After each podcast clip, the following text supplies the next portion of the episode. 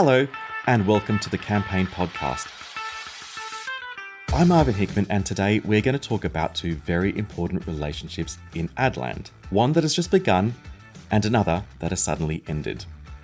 For more than a decade, Adam and Eve DDB and the John Lewis Partnership have become synonymous with their Christmas ads gaining critical acclaim on these shores and abroad. They've set the benchmark for Christmas advertising for many years, creating ads with adorable characters that were emotional, fun, and enduring. But Adam and Eve, DDB, and John Lewis are no more.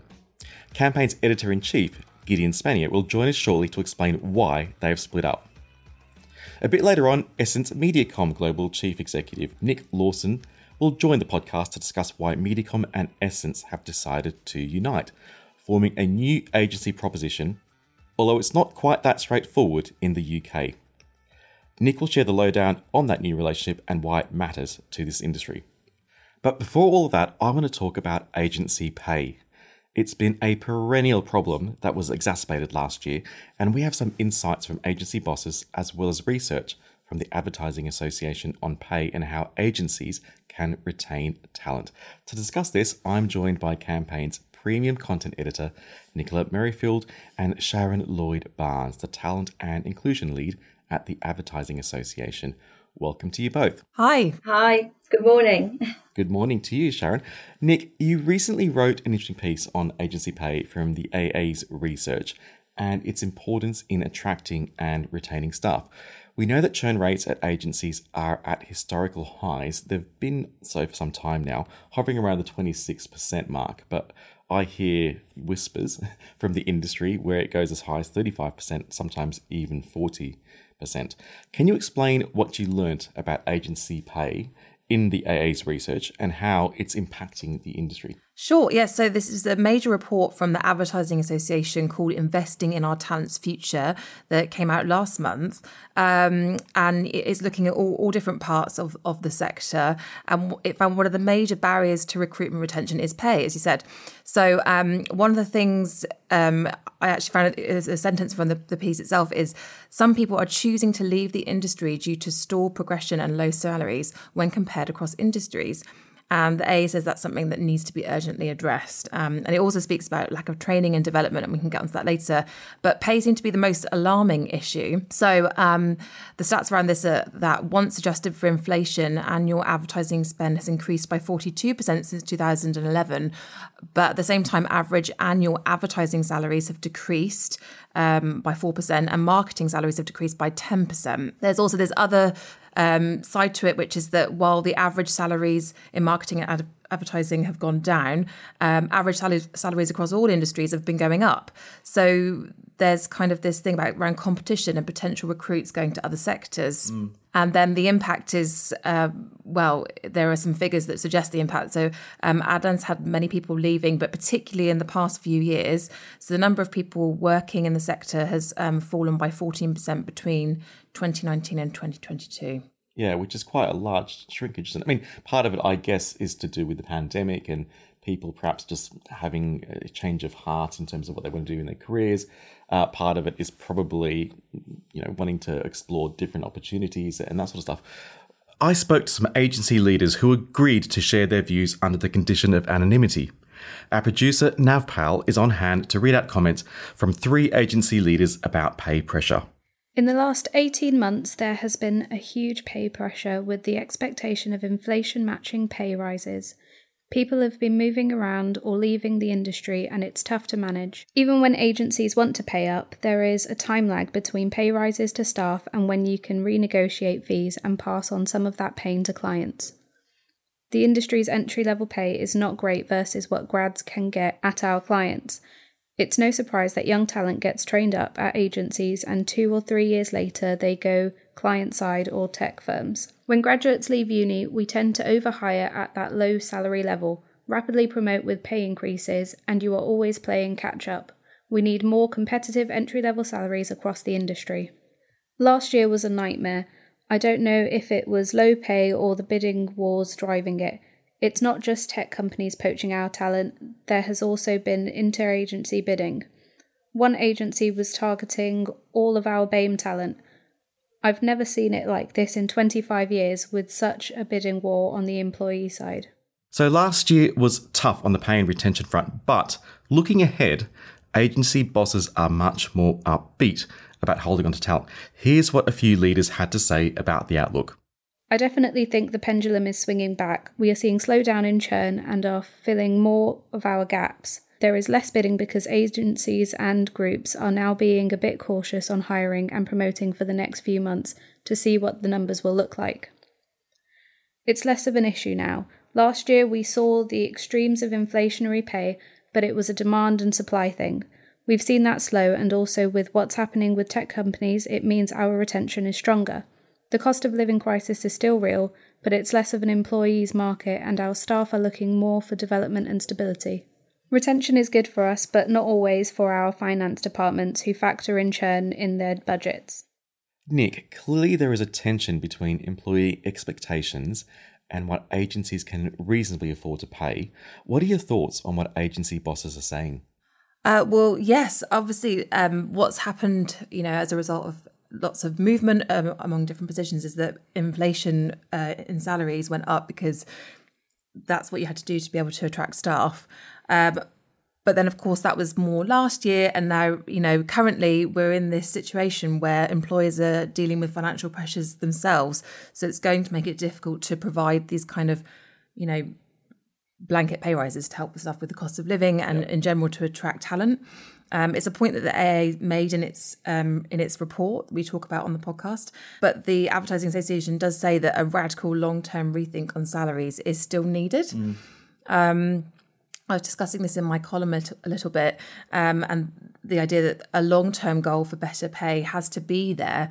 Um, because this is a problem that's been building for a while for, for junior staff in particular. So even if those huge increases can't be made now, maybe employers can be thinking about what they can do to put plans in place for that in the future. There's a suggestion by the AA that um, if you think about there's a vicious cycle of if you have fewer staff working um, for you, there, there's lower productivity, and that means that you're probably going to have a smaller chance of business success and providing potential pay rises. So to try and break that cycle, employers could be investing in training and development maybe instead and then ultimately that would encourage people to stay in the industry stay in their jobs increase productivity and then long term can can help um, achieve the goal of, of better pay across the sector. Mm. One of the interesting comments, actually, when I was talking to an agency leader about this ahead of the podcast, uh, that they were making the point that this industry tends to overhire at that sort of junior and entry level, but on very low salaries. And this leader suggested or, or thought maybe you know, maybe it's time to rebase it. Maybe it's time to actually lift the lower end of the salaries higher and get sort of more qualified or skilled talent to come in rather than overhiring en masse. Um, I know that some groups, for example, and I think Publicis is one of those, have actually lifted their entry level pay quite substantially in the past couple of years. So it feels like an issue that groups and agencies are very well aware of. But you know, it's one of those things, as you suggest, that it, needs to be an industry wide thing rather than just sort of like one group or one agency does it here or there. Otherwise, it feels like it's going to be a perennial issue that's not going to go anywhere anytime soon. And when you know the industry does recover in general, um, it, it's probably going to go back to being an employees market. Oh, and that's the um, when you're running at ten percent inflation, um, a graduate's you know rightly so is going to be thinking about who's paying them the most. Um, that's just a really sensible decision to to make when you're living somewhere probably as costly as London as well. Yeah. yeah, it makes sense that agencies are looking at raising their salaries. But of course, um, yeah, unless the whole sector does it, the problem will remain. Yeah, it's an interesting point as well in terms of hybrid working. I think it's something that we, we should probably touch upon as well. London is obviously a very expensive place for yeah entry level or grads to live and work, especially when it comes to some of the salaries that, that advertising offers. I just wonder, with the whole hybrid working situation, whether we might see more movement to the regions, more talent being employed in the regions, which I think would be healthy for the industry. But actually, it, it might you know it, might help in terms of getting more diversity, in, in terms of casting that net a bit wider than some of the traditional pools that advertising fishes in. more diversity outside the London bubble is obviously always going to be a really good idea. Um, but if you've got people working remotely, um, you know, that, then that does also potentially create problems if you're coming at the entry level and you you need, um, you know, you're, you're, going to want and need training and development, mm. and sometimes that can only really be achieved when you're in person um, with your colleagues. So so there's pros and cons to yeah. all of this. Yeah. Um, but I just wonder whether we, you, you, make a very good point about you know training by osmosis and, and on the job, and that that's really important, especially at that, that younger level. I'm just wondering whether we might see more offices sprouting up across across the UK, where they will get that and they'll be able to enter the industry, um, and and be able to sustain a career and, and, and a life, uh, because you know if you're if you're if you're not from London and you don't have, you know, a good support network, it, it's very difficult to commit to a career in London on such a low salary. Mm, and it would be great to see. I mean, you've got broadcasters like Channel Four and the BBC having tried to do this. So, so yeah, if, if it could happen um, more broadly, um, that would be fantastic. And like you say, it would certainly help with the cost of living um, when you're comparing rents in different parts of the country. That's really where it becomes very obvious. yep, absolutely. Well, we're now joined by Sharon Lloyd Barnes from the Advertising Association. She led this research and has a lot of insights into what the market is saying.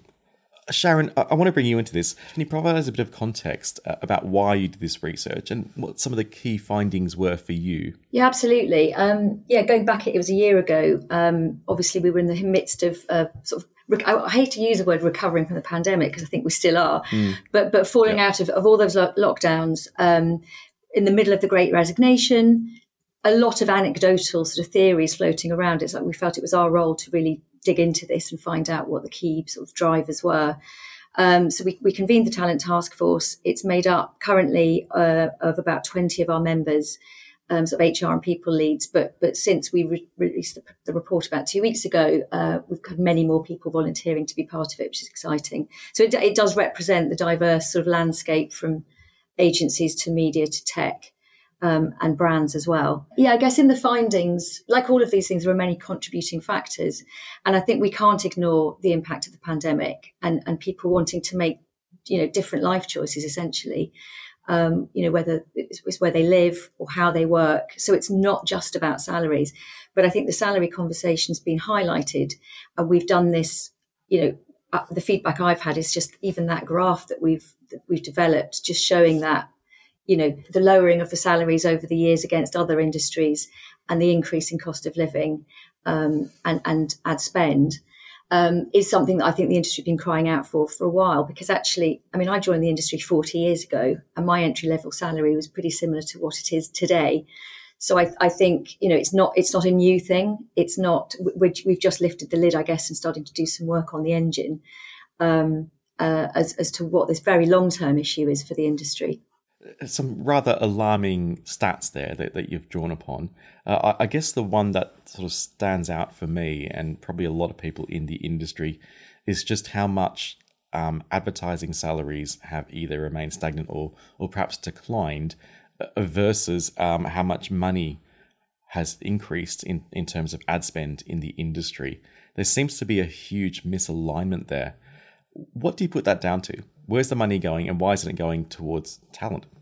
Yeah, I mean, I think we, we still don't know because it's this is early stage of the work and we're definitely doing some yes ongoing work to dig into this more but it's so it's hypotheses i will flag um, but but generally there are there's two sort of major trends that have that have come along in the last certainly the last decade and longer um, there's an increased competition in markets with new entrants but there's also this you know huge increase um, in in digital spend which is probably driving that increase in ad spend um, so there's innovative new sort of business models, if you like, mostly online driven. And then there's a trend then for businesses to increase their marketing spend around those new business models, and that increasingly is online.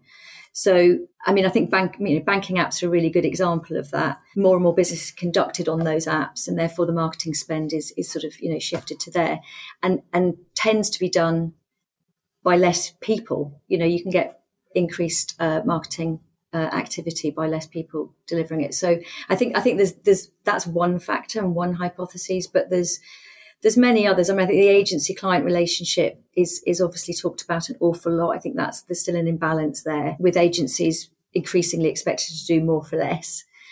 But I think that goes into many more dynamics than just agency and and and brand or, or client. So it's just that increased competitive nature of our industry. I think there's just an increased demand to do to provide more for less, and and the knock on of that is is in, is in some cases on salaries. But I think it's it is worth flagging that it's salary the salary levels that that we're sort of focusing on here are sort of uh, junior and mid level. At senior level, advertising salaries are still compared to other industries still very good. So I, I think I think it's it's it's worth flagging that. That that's where the disconnect is. So um, one of the things is um, that came out in the report is that it's been broken down that the average advertising salaries declined by four percent, while marketing salaries went down by ten percent once adjusted for inflation. So, do you have any theories about what what's behind that difference? I think again, marketing salaries it's it's junior to mid level only. So I think we've just got to caveat that, and I think that probably accounts for for much of the difference because, as I say, senior people are paid better. But also, I think the marketing definition, we know that from our trust, you know, ongoing trust work, the definition of marketing and advertising is very, very broad. Um, and actually, that those stats of sort of, you know, three to four hundred thousand people working in industry sort of indicates that that that covers everybody from the working the big global brands to the much much smaller SMEs, and I think that will have an an impact on these salary levels as well. I want to touch upon some of the other findings from your research. In terms of size of the workforce, uh, you've noted that since the pandemic, it's decreased by 14%. Um, firstly, is, is that purely just down to the pandemic or are there other factors? And do you think the industry will return to pre-pandemic staffing levels? Yeah, I mean there are definitely other factors because Brexit kind of got lost in the whole. The, the, the, you know when the pandemic started, we, we'd only just triggered Brexit, so I think that's had a massive. Well, we know that's had a massive impact on on the incoming talent. Um, you know that's something we're working with government on helping us. You know, be able to access global talent and and continue our position as a as a global hub for for creative excellence. Um, so there's there's the Brexit thing. There's the Great Resignation, as we alluded to earlier, about you know just people making different life decisions. I think we've all been um, you know so, so sh- just shocked into reviewing everything in in a in a, a very universal way. Um, and so you know better work life balance, the impact of stress on your health, even just location and working geographically in different places. Um, so, so there's there's many many more factors, and as I say, that's there's lots of work for us to do. And we have got another all in census coming out next month, which will actually look into this because initially it was a, an inclusion survey where we asked people how they identify and how they feel about where they work. But we've now introduced questions around exactly this, so we can find out. If you are thinking of leaving the industry in the next two years and it's not you're not thinking of leaving because of a lack of inclusion what you know which of these factors could it be? Um, and, and, we're asking questions around all of those things just just to get that data. Now another um, common gripe that, that I, I hear from agency leaders in recent years has been that tech platforms um, tend to offer much better pay packets and, and staff tend to gravitate towards them I'm just wondering now that we've seen a lot of sweeping cuts at some of these big tech players, almost universally, actually, do you think that could have a positive impact in terms of agencies being able to attract and retain more of their talent? Yeah, well, there's, there's sort of two parts to that because obviously um, there's, there's no doubt that tech salaries are, are you know, uh, are attractive and there's great sort of benefits um, as well that are part of those packages. But actually, every part of the industry, not just our industry, every part of the economy is demanding digital and data skills. So demand is really high for those, you know, across the board. And just talking before about how different business models are evolving and going more and more online and using digital, you know, that that, that need is there across the board. And also, we saw and heard anecdotally from the task force, from the HR leads in that group, that it's it's it's not as binary as, as tech platforms poaching. We're sort of all poaching from each other, and actually those very inflated salaries were being offered agency to agency as well. Uh, so it wasn't exclusively, um, you know, going that going that route. There was sort of, you know, not necessarily over promotion, but people being offered jobs um, in a couple of rungs up from where they currently were on 30% more. So, so that that's an interesting um, aspect of it. But I think in terms of the cuts, it depends absolutely on where those cuts are. I mean, we haven't really seen conclusive evidence that it's all in the advertising parts of those or functions within those platforms. So it depends where the cuts are being made. Um, but because of the, the demand for digital skills, everybody just needs to be really proactive in recruiting that talent. Um, because it's it's required in every business. And um, one of the things that you mentioned earlier and pointed out is that it is around junior staff, the, the research that you've conducted. That's really where the poor pay levels are being felt in the industry. So I wondered if you could tell us a bit more about, you know, what kind of impact that's having on filling those, um, you know, entry level roles, and and how is the talent pipeline then affected um, you know, for future planning and also the diversity of the workforce? Yeah, well, I think that's the thing because obviously there's a huge uh, D&I and improving representation across our workforce is top of the agenda for so many of our uh, stakeholders. Um, and I think this is where one of the huge barriers is. It's been identified a long time ago. I mean, there's many, many businesses doing great things to attract talent from outside London, you know, helping with housing um, and, and having almost like bursaries to, to be able to access London if you, you know, don't come from here. Because that's one of the big barriers is if you, you don't come from here and already have somewhere to live, i.e., with family, um, it's it's it's really challenging. I mean, Credos, uh, you know, the industry think tank, has done some work around this, some analysis, um, and someone working at a junior level in our industry, living in a flat share in London, is left with just twenty five pounds a month to live off, um, which is, you know, really stark. It's a really stark number, um, and I think that's only ever going to have an impact not not just on talent from different backgrounds, but but on any young talent that you're hoping to to um, to attract into the industry who doesn't live in London or, or have somewhere to live. So so I think you know presenting all the stats and the data as we have, I think it's been uh, you know really useful sort of starting point because up until now, I think we've just had these anecdotal um, and as I say, keen to flag that very some really great things are being done to tackle it. But I think collectively as an industry, we really need to work together to to, to accelerate how we tackle this, um, because because it is a real block in the pipeline, obviously. And obviously, can't ignore that um, trying to tackle this at the moment means also factoring in that we're in the middle of uh, an economic downturn. So, how difficult is it going to be for industry employers to pay their staff, particularly at the junior level, more during this time? Yeah, well, I mean, very. it's uh, you know the the pressure is is coming from all sides, but I think what's really um, you know we, we, we must remember that in good times and in bad because we've had many recessions and many of us have lived lived and worked through them. Um, the, the, competition for for talent is always there, um, and actually we we often come up with very creative solutions when we're at you know when we're challenged the most. And so I, I, I think businesses will work it out. Um, you know when when I think at times like this we obviously value great talent even higher, and so we'll find a way forward. I'm sure. But again, it goes back to just working collectively uh, rather than against each other. Sure. I mean, and aside from pay, obviously we spent a, a lot of time, um, you know, talking about that because it's it's so pertinent. But the report also found that there are challenges around the lack of awareness of advertising and marketing as career choice um, for new entrants, um, as well as um, you know the issue of hybrid workplaces and and how Adland can make sure that um, staff don't become isolated. So, what what's the AA doing to tackle those things as well, and and and also what can the industry do?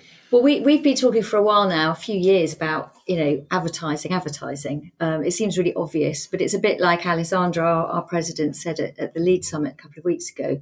You know, often cobblers' children have no shoes, and I think that's it's just a really good example of the fact that you know we haven't yet done that to promote uh, you know an exciting, dynamic yeah, just a brilliant career option advertising is. So so that's that's a first priority. And you know, we've been talking to to members for it about it for a few months now, and there's just so much enthusiasm. Um, you know, people wanting to lend their skills and expertise uh, and services to, to make that work. And I think, you know, there's a campaign recently that BAFTA did for exactly the same job to kind of promote the many different, the diverse roles and functions within film and television and it's something like that that we want to emulate really it just it, it, it ticks all the boxes from showing how representative we are, you know, that it, we have roles for talent from all backgrounds. Um, and, you know, that the, there are very definitive sort of career pathways. So I think if we can find a way of promoting that in an ad campaign, um, the industry is very much behind it already. So it's kind of watch this space on that one.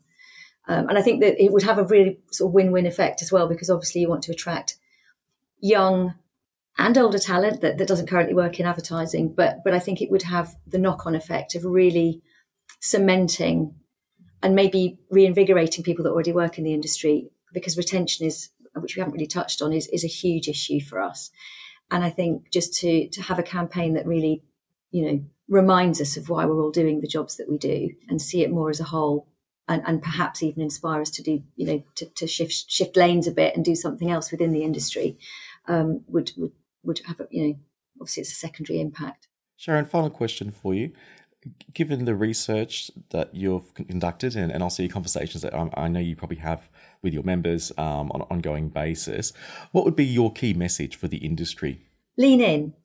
Um, we, have already seen with All In and with AdNet Zero, which are obviously our climate and our inclusion initiatives, that for, for, me, coming out of the pandemic, the biggest bonus has been collaboration. You know, as I said, we're a hugely competitive industry, um, and that's great. But I think I feel what we've seen in the last three years is people um, sort of linking arms and and really helping amplify and accelerate programs that make a difference to people's lives.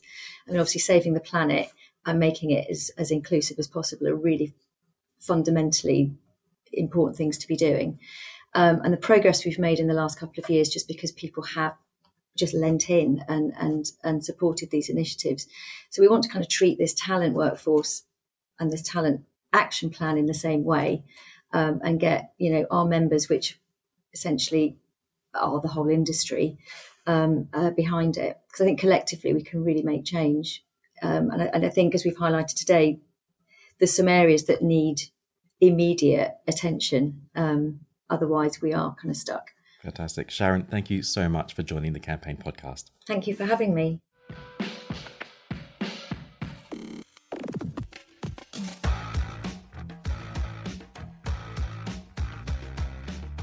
Now, I'm joined by Gideon um, Spanier, who broke the story about Adam and Eve DDB breaking up with John Lewis. Gideon, how did you find out about this? Well, I don't want to make it sound too dramatic, but someone gave me a call. Uh, this was on Tuesday afternoon, saying there's an all hands staff meeting at Adam and Eve DDB's office in Paddington, and uh, it's about John Lewis, and we hear they're reviewing. Mm. So that's the first we heard of it, and of course, our job then is to start calling the relevant. Uh, you know, organisations, in in this case, uh, John Lewis Partnership and uh, Adam and Eve DDB. And uh, by the time we were making our calls, you know, it was around five, six in the evening. And, you know, you have to have a little bit of patience. You can't expect especially when you don't know all the facts, an instant response.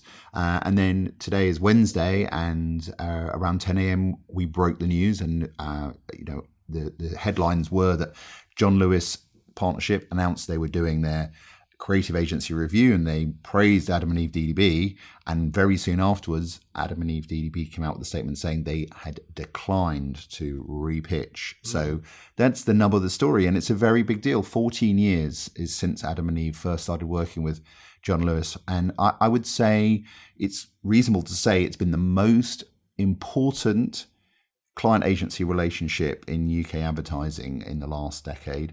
Uh, produced some great work and I think really was a standard bearer for great emotional storytelling and taking the story on. Yeah, and, and it's it's it's a really good point actually. I, I don't think this can be understated. It's not just in the UK where this enduring relationship between Adam and Eve um, and John Lewis um, has been felt. I remember when I was covering advertising in Australia for Ad News, we would always look out for the John Lewis Christmas ad. It was such an iconic thing. It's it's I would almost say it would, and maybe you can disagree with me it's like the UK's Super Bowl moment. Well, it certainly created a Super Bowl moment because of all the other brands that now pitch mm. in with Christmas ads. And the uh, account was awarded to Adam and Eve when it was an independent in 2009, and it was the, actually right in the middle of a financial crisis, and I think there was this sense that the John Lewis Partnership and its uh, sort of employee-owned operation really struck um, the right chord at a time where banks had been very greedy and obviously got sucked into a credit crunch. And the, the, the sort of upside was, I think, John Lewis partnership was a real organization, a British organization for the moment, and that that there's no question that it has come under pressure that model in the last four or five years as online has really accelerated. There was a time when I think the John Lewis model really seemed great. And there's just new pressures on the organization. They had a tough time in COVID because they had a big department store network. Waitrose did better, but you know, it's tough. Mm. Now, we're recording this on Wednesday, the 8th of February. So details about why they split up are scarce. And I know that we're going to look and explore and do some digging and probably touch upon this um, in, in a future podcast. I just wanted to end this particular segment um, by asking you one simple question. What has been your favourite John Lewis Christmas ad over the years? There are a lot actually, and that's that makes it hard to choose. So I'm going to pick the long wait from 2011, and it was about a little boy who was preparing for Christmas Day, and he was going to get this great gift, but it was a gift to give to his parents and not not for himself, and it was just lovely and I think it captured something again that moment where it was about the gift of give you know gift giving is something that John Lewis managed to own I think as a concept for a long time. And it, people have complained about the John Lewis ad becoming formulaic. And it, you know it was a mark of these ads that they would get lampooned almost instantly on YouTube. It became an event on YouTube. It made the cover of Private Eye with the bear and the hare once I mean, really, the key thing about John Lewis is it became part of culture thanks to Adam and Eve DDB. And uh, I'll just say one more thing that you know the the the fact that Adam and Eve DDB has declined to repitch is a big deal, and uh, I don't truly know yet how they feel, but I think we can guess that they feel like this is a very tough moment. Mm. Um, uh, just for the record, my favorite John Lewis ad is the bear and the hare. Um, it brings back a lot of emotions for me. Um, spending Christmas with my boy, who was quite young at the time, actually, and he absolutely adored it. We used to watch it on YouTube on repeat. Um, so yeah, it had a very special place in my heart. Now, before we jump to uh, to Nick Lawson, um, I'm going to play our listeners, you guys, a montage of some of the best John Lewis ads over the years. We will, of course, discuss John Lewis and Adam and Eve and that relationship a bit more in the future. But for now, just enjoy this. It's a little bit funny, this feeling inside. I'm not one of those who can easily hide.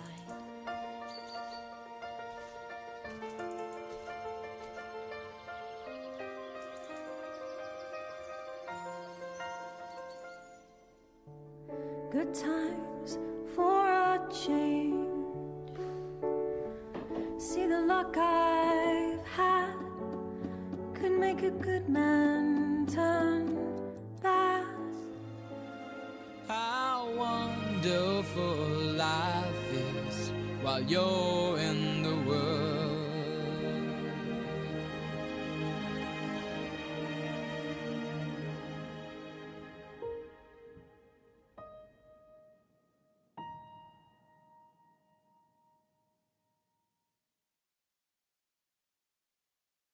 One of the biggest stories in Adland last year was the proposed merger between Group M's Mediacom and Essence.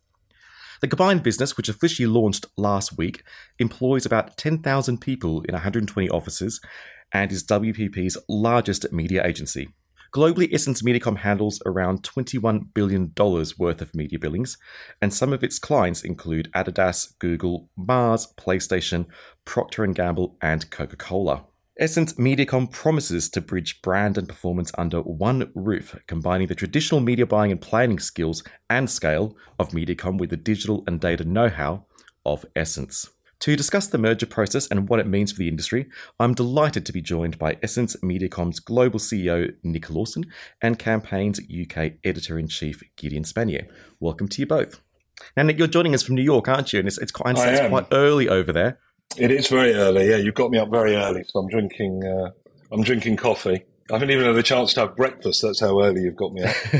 well, sorry for getting up so early in the morning. We, we are really grateful that you've joined us. Now, you've been at Mediacom and its predecessor, the media business, for, well, over three decades now, isn't it? The past nine of these, past nine months, I should say, you've been very much focused on the Essence Mediacom merger.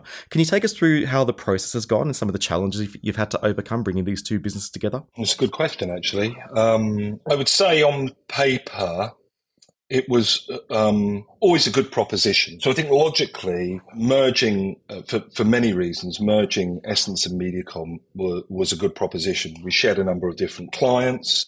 I think our skills were very complementary, and nothing had really been done on that scale. Merging a what you would call a, a big media agency with a pure play digital agency, which Essence wants globally. There, there was no challenge in the sense that everybody really bought into that vision and why it should be done. But then, of course, you've got sort of practical and people considerations which you have to work through. And mergers are always challenging, as you say. I mean, I would say both from a practical sense and a cultural sense. Plus, of course, you've got to keep the trains running on time as well. You know, we've all got our sort of day jobs while we get on with it. And I think we did a few things right at the start, I guess. We made some quick, clear decisions on our global leadership team, um, which I think was an enabler for a lot of the things that followed that uh, in term, which meant we could really take our time choosing the right people to take along that journey. But also it helped with a lot of practical decisions like platforms, market leadership, organization structure, which buildings we sit in, stuff like that. And of course, culturally, I think both agencies really shared a people centric vision, I guess. And I think we also made the choice that we weren't going to become a, a slightly different version of Mediacom or a slightly different version of Essence. We really wanted to build something new together. And I often think people are at their best and they're most inspired when they're really trying to change their world or the agency that they live in for the better. And I think that because we were building, because we wanted to build something new with uh, Essence Mediacom, I think that really helped build trust and has enabled um, us to sort of build a culture of, I, I guess, mutual curiosity, creativity, innovation, all of those things that you'd expect in an agency. And I think uh, it's been pretty pretty humbling actually how how both sides have really come together and how both sides have really um, respected each other. Yeah, it's, it's quite an interesting point that you make about culture. Often, when you see mergers and acquisitions, one of the main reasons why they don't work, if, when they don't work, is due to really poor cultural fit. Now, can you sort of share some insights in terms of how that went, trying to marry those two cultures up, particularly in markets where you had one agency that was quite a lot larger than than the other? You know, I guess when you look at the two agencies, uh, if you were to take two personalities, I would say Mediacom. Mediacom's a very sort of previously, and obviously, is where I come from and worked for well over sort of two decades. Is a very driven, quite um, uh, expressive culture, and I think Essence is a much more analytical, bit more introverted um, culture. They're two quite different personality types, and of course, when you put those two things together, I think the key is really to learn at that point for both kind of cultures to see what what what the benefit you get from e- each other. And I think what we what we did really well was understand each other from those two points of view. One of the things we've put in place has been has been some listing and a cultural program which uh, called um, communication dynamics, which really understands how those two things play out. So how do you really hear somebody that comes from a, t- a different point of view from from you? And I think it's also understanding what both sides really bring to the uh, the picture. So the vision uh, right from the outset, which was to combine, I would say, a global empowered media planning agency like uh, Mediacom with a kind of tax tech savvy, um, performance led, data driven analytical agency like Essence. And the magic happens really when you put those two things together. Yeah, when Gideon and I spoke to Christian Juhl, the global CEO of Group M last year about the merger, he said it was very much a case of, you know, he wasn't trying to find efficiencies by doing this. Um, I'm, I'm just curious, when you've gone through that process and you've merged these two teams together across the world, have there been any sort of major staff cuts or, or anything like that? How's it really impacted the, the teams? It was it was never an efficiency play. I think it was a simplification play, certainly, and it was an opportunity play. And as I say, the opportunity was we shared mutual clients. Essence always struggled for a footprint. We had a footprint.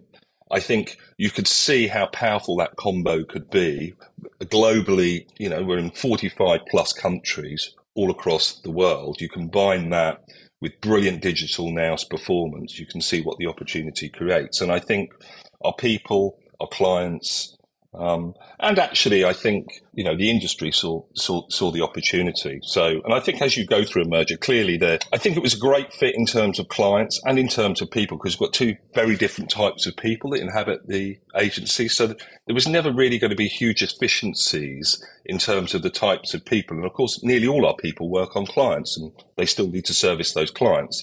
The back office, there are very small efficiencies, I guess, it, where you've got two people doing exa- exactly the same job. But because we made the decision to make the merger over kind of nine nine months, nearly all of those people will be able to move into different roles within the group. Let's talk a little bit about uh, about clients. So one of the other things that you obviously would have to manage are, are cases where there might be conflicts between clients.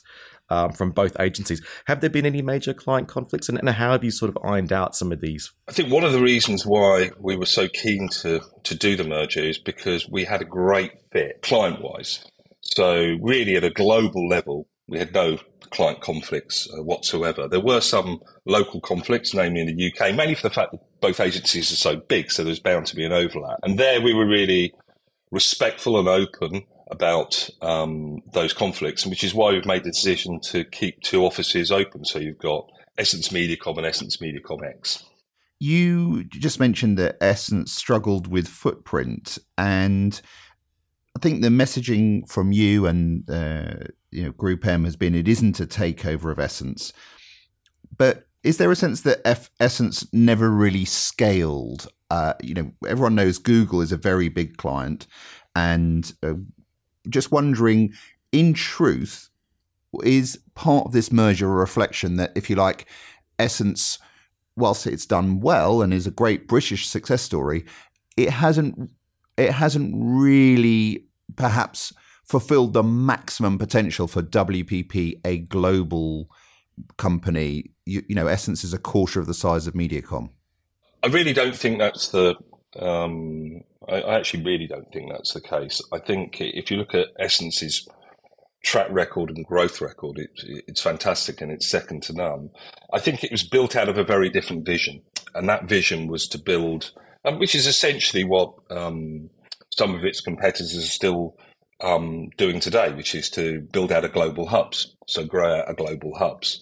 Um, and not have a market footprint in every single market because obviously that's time consuming and expensive to do. The opportunity really was to was to combine the two, which is where, which is why I think this is a totally unique proposition, which was to take all of that innovation, all of that performance criteria, the data, the individuals, and scale that globally across lots and lots of different markets. And that's something nobody else has done at that scale in a single agency entity um, before. So I think it was mo- much more about the opportunity rather than um, any perceived weaknesses, certainly in Essence, and and, and it certainly wouldn't be working uh, across a client like Google if it if it had those anyway. So building on that, then, because there was also some talk around the announcement of the merger. This is about bringing brand and performance together at scale under one roof. Uh, but again, just to push it back on you, was there a sense that Essence was a bit of a performance agency that struggled with main media outside sort of addressable digital. And in the same way, Mediacom being a, brand agency that's perhaps struggled a bit to digitize.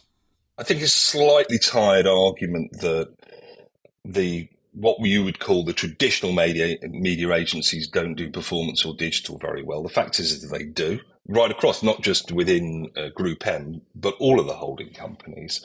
I think this is about um, really about expertise, different types of people, that combination of capability, and pulling all of those things together into a single unified structure that really rallies behind um, clients. So, again, I, I would say this is about enhancement of what we had because absolutely um, Essence did traditional media and traditional planning and comms planning just as we did digital. I think the, the, the play here is when you put the two together and you put all of those capabilities together, um, that's when the magic can happen, right? Nick, I just want to zoom in a little bit more in terms of your UK operations. When we wrote about the merger last year, it was noted that Essence and Mediacom would operate separately in the UK due to some major conflicts.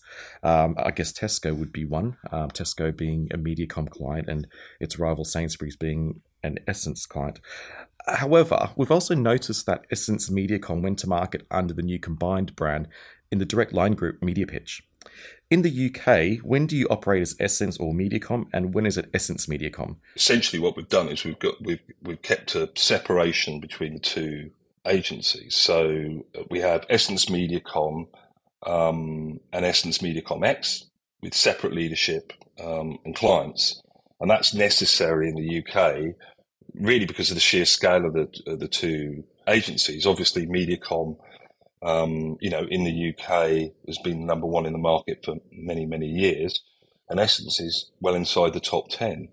So, and the only shared resources between the two, so they've got separate leadership teams. The only shared resources are kind of back office functions such as um, finance and HR, and that's that's how we separated it to um, be really respectful of those um, conflicts and to, guarantee, uh, and, and, and to guarantee um, confidentiality. Have you named leaders for those two agencies yet? Uh, Kate Rowlinson, Essence Mediacom, and Ryan Storer for Essence Mediacom X. You obviously talked earlier on about having clear sort of leadership. The One important person who is no longer in your leadership team, but not uh, perhaps going that far away, is Josh Krichefski, who you named as your number two global COO, but now is actually going off to run Group M in EMEA. Um, does that say anything about Essence Mediacom? Well, I think uh, we should be. Well, I think it says. I think it says a lot about the leadership capabilities within the group. I mean, Josh is, um, you know, Josh is a great um, practitioner. Has been brilliant working with me for many, you know, over a decade. I've, uh, uh, I've worked with Josh, um, and I think he's going to do a fantastic job in the group. I mean, remember we're sort of like a big proportion of the group, so he's going to be spending a lot of time on our business. It's not like he's left the company, and I think uh, and I think he'll really add value there. And I think it's a testament. Obviously, at the time of we're sort of broadcasting this, I haven't uh, named replacement, but I will be doing. Um, fairly soon in the next week or so. Um, one other thing, Nick, which obviously there's a, there's a perception that Mediacom is the big one and Essence was the smaller one, but it's not not the case that absolutely everything within the two agencies was you know Mediacom was the biggest, and I think recruitment was an interesting area where the actually Essence had a bigger recruitment team. Tell us a bit about what you learned about the. You you obviously learned quite a lot about Essence in the last nine months, and if there are any differences, what you have learned from each other. I've been at Mediacom a long time, so you know, a lifer, I guess. I've grown up in the company. I've done pretty much every job, so I know what Mediacom's capable of. I've worked with some brilliant people. I mean, we've been your agency the decade, two decades running, so there's real strength in depth in Mediacom.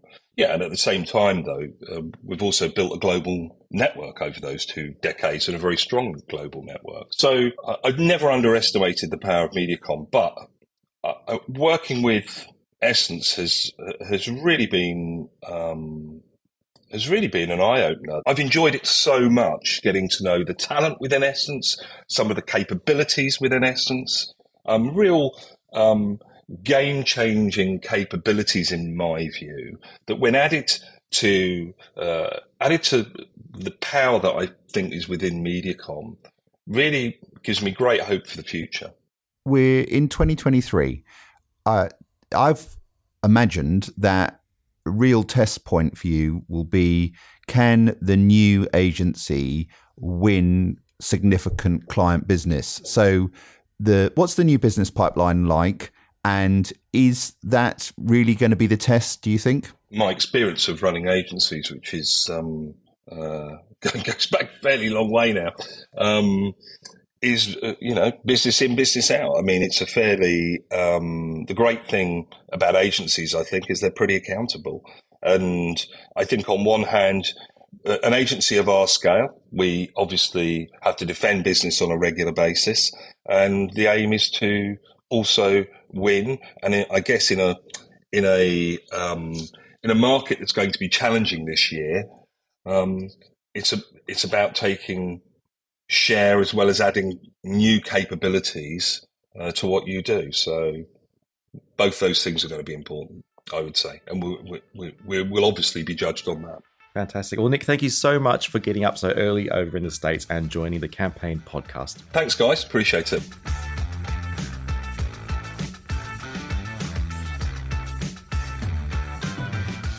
I'm afraid that's all we have time for today. Thank you, Nicola, Sharon, Nick, and Gideon for joining us, as well as our producers, Navpal and Lindsay Riley. Remember to please visit our website, campaignlive.co.uk, if you'd like to keep up to date with all of the going ons in Adland and also what's going on with John Lewis, Adam and Eve, and Essence Mediacom. Thank you for listening. I hope you'll join us next time on behalf of the campaign team. Goodbye.